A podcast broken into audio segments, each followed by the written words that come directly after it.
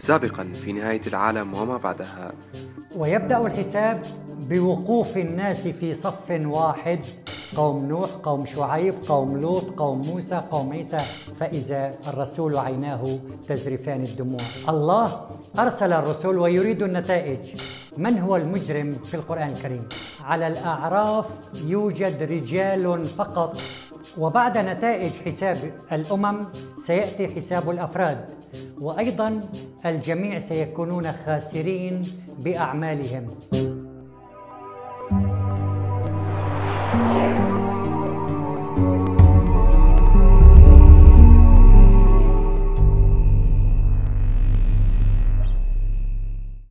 وحساب الأفراد سوف يقسم الناس إلى مجموعة من الأفواج. قال تعالى صراحة في سورة النبأ يوم ينفخ في الصور فتأتون أفواجا. الفوج الأول ما هو؟ الفوج الأول سوف أعطي مثالين. أول مثال هم الأطفال الصغار الذين أدركهم الموت ولم ولم يصلوا إلى مرحلة وعي الحياة أو وعي الأديان أو وعي المجتمع. أو الأطفال الذين أدركهم الموت قبل سن البلوغ وسن التكليف. الصنف الآخر هم الأشخاص الذين لم تصلهم الرسالات. مثال حتى في عصرنا الحالي الذين يعيشون في مجاهل أفريقيا وفي الغابات ولم يسمعوا بأي دين سماوي.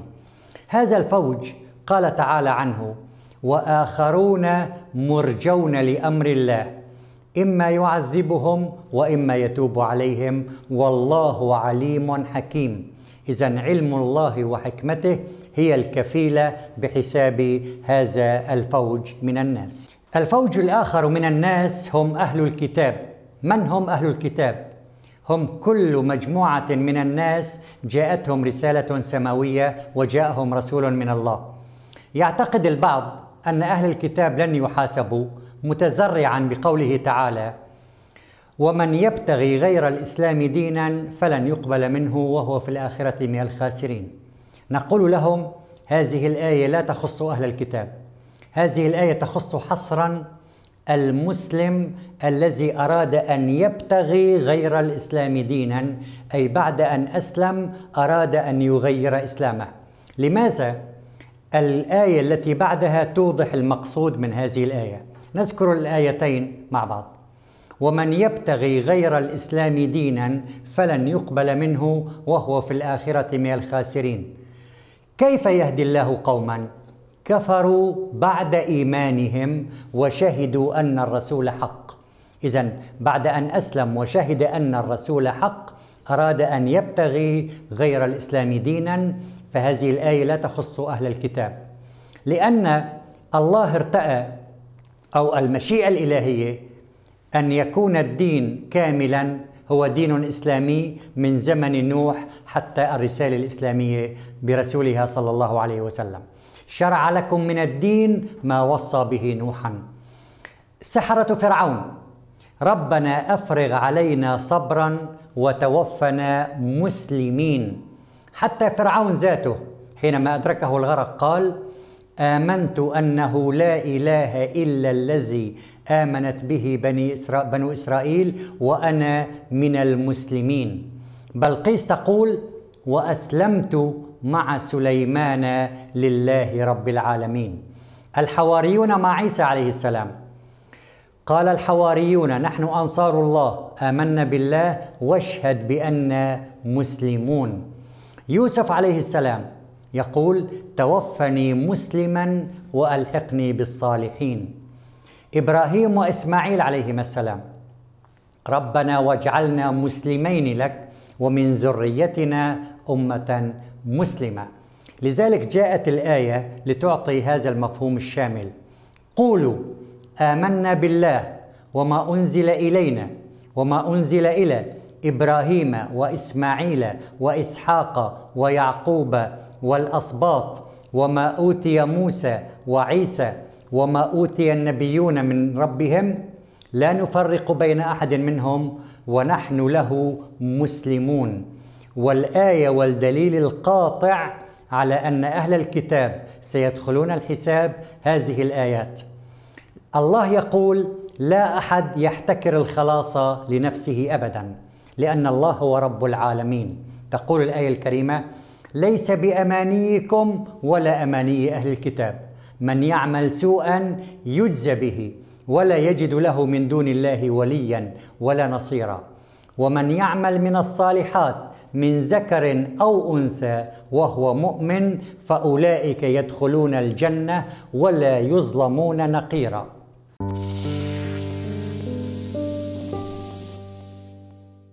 والفوج الآخر من الناس هم الذين سيحاسبون حسابا يسيرا.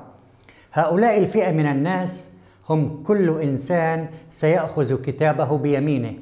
قال تعالى فأما من أوتي كتابه بيمينه فسوف يحاسب حسابا يسيرا وينقلب إلى أهله مسرورا. تقول السيدة عائشة رضي الله عنها أن النبي صلى الله عليه وسلم قال من حوسب عذب فتقول السيدة عائشة أوليس الله يقول فسوف يحاسب حسابا يسيرا؟ فقال صلى الله عليه وسلم فإنما ذلك العرض أي عرض الأعمال بشكل سريع ولكن من نوقش الحساب هلك رواه الإمام البخاري.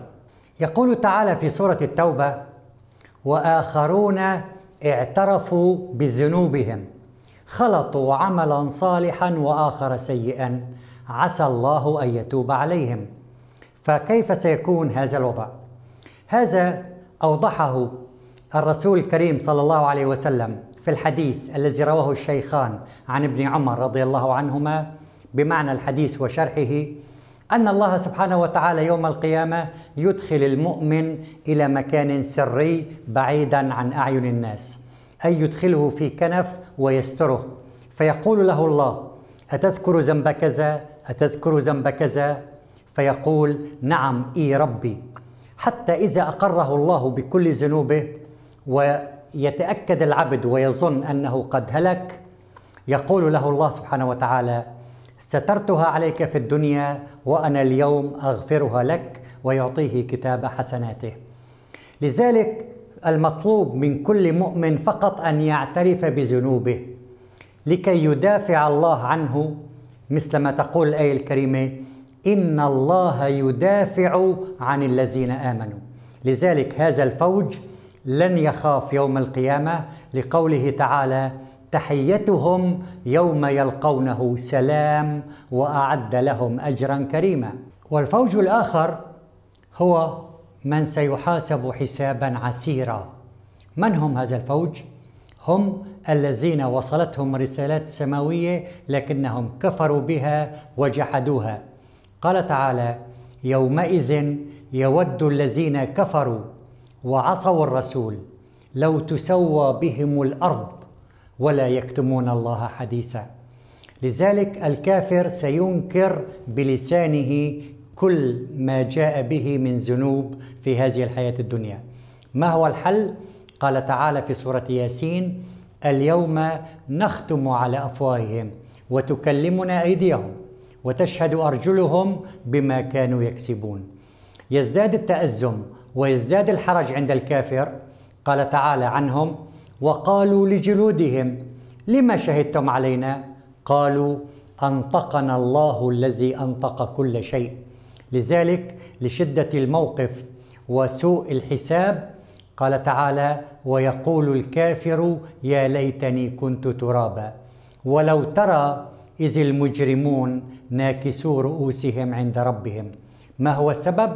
لأن هذا النوع من الكفار هو من أنكر الحساب ومن أنكر البعث.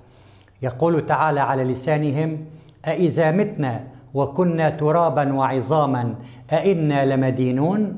وكلمة مدينون هنا بمعنى محاسبون. قال تعالى يومئذ يوفيهم الله دينهم الحق. أي حسابهم الحقيقي بشكل عادل. وتقول الآية الأخرى وإن الدين لواقع أي الحساب حاصل لا محالة فيه. لذلك هؤلاء المنكرون الحساب سوف يتفاجؤون بهذا الحساب. ومنه قوله تعالى مالك يوم الدين أي مالك يوم الحساب. ويقول الحديث الشريف صلى الله عليه وسلم الكيس من دان نفسه أي حاسب نفسه.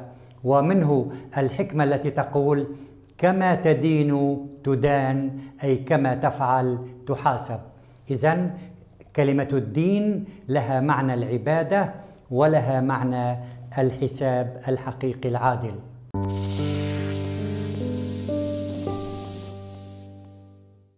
وكل ما ذكرناه حتى هذه اللحظة من حساب الأمم وحساب الأفراد لا يحدد مراتب الإنسان سواء في الجنة أو في النار.